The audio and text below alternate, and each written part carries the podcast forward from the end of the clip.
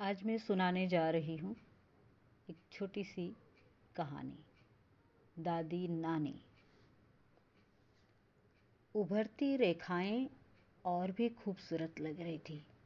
मक्खन जैसे गाल और मुस्कुराते हुए बोली, उसमें रसमलाई सी, उस पर भी गोरा रंग। मेरी नानी, जिसे मैं दादी ही पुकारते हुए बड़ी हुई हूँ, खजाना उसके हाथ में हो बिल्कुल ऐसा लग रहा था। महँगाई होगी दुनिया के लिए, सरकार के लिए। लेकिन मैंने कभी दादी के मुँह से नहीं सुने ये शब्द। पापा रोज हमारे लिए ढेरों चीज़ें लेकर आते बाज़ार से। लेकिन मेरी दादी महीने, दो महीने में आती और छोटी छोटी पुड़िया में बिस्कुट, चॉकलेट लाती। उसका इंतज़ार करते हुए टूट पड़ना कि क्या लाए हो, सचमुच अद्भुत। एक बार नदी पार करके आना होता था। अचानक बाढ़ आ गई। सबने रोका।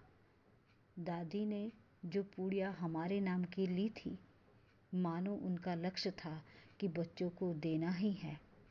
लकड़ी से बनी खुली नाव पर सब बैठने से डर रहे थे।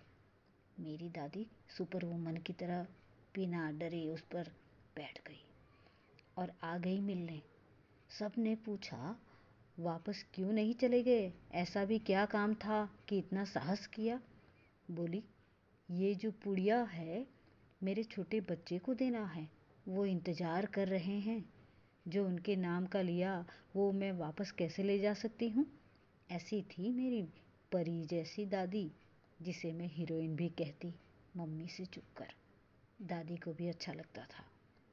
अब तो वो सचमुच सितारा बन गई। मुझे अकेले छोड़कर। लेकिन सपनों में, महीने में दो बार आना अभी भी कम नहीं किया। ऐसी थी मेरी नानी, दादी। धन्यवाद।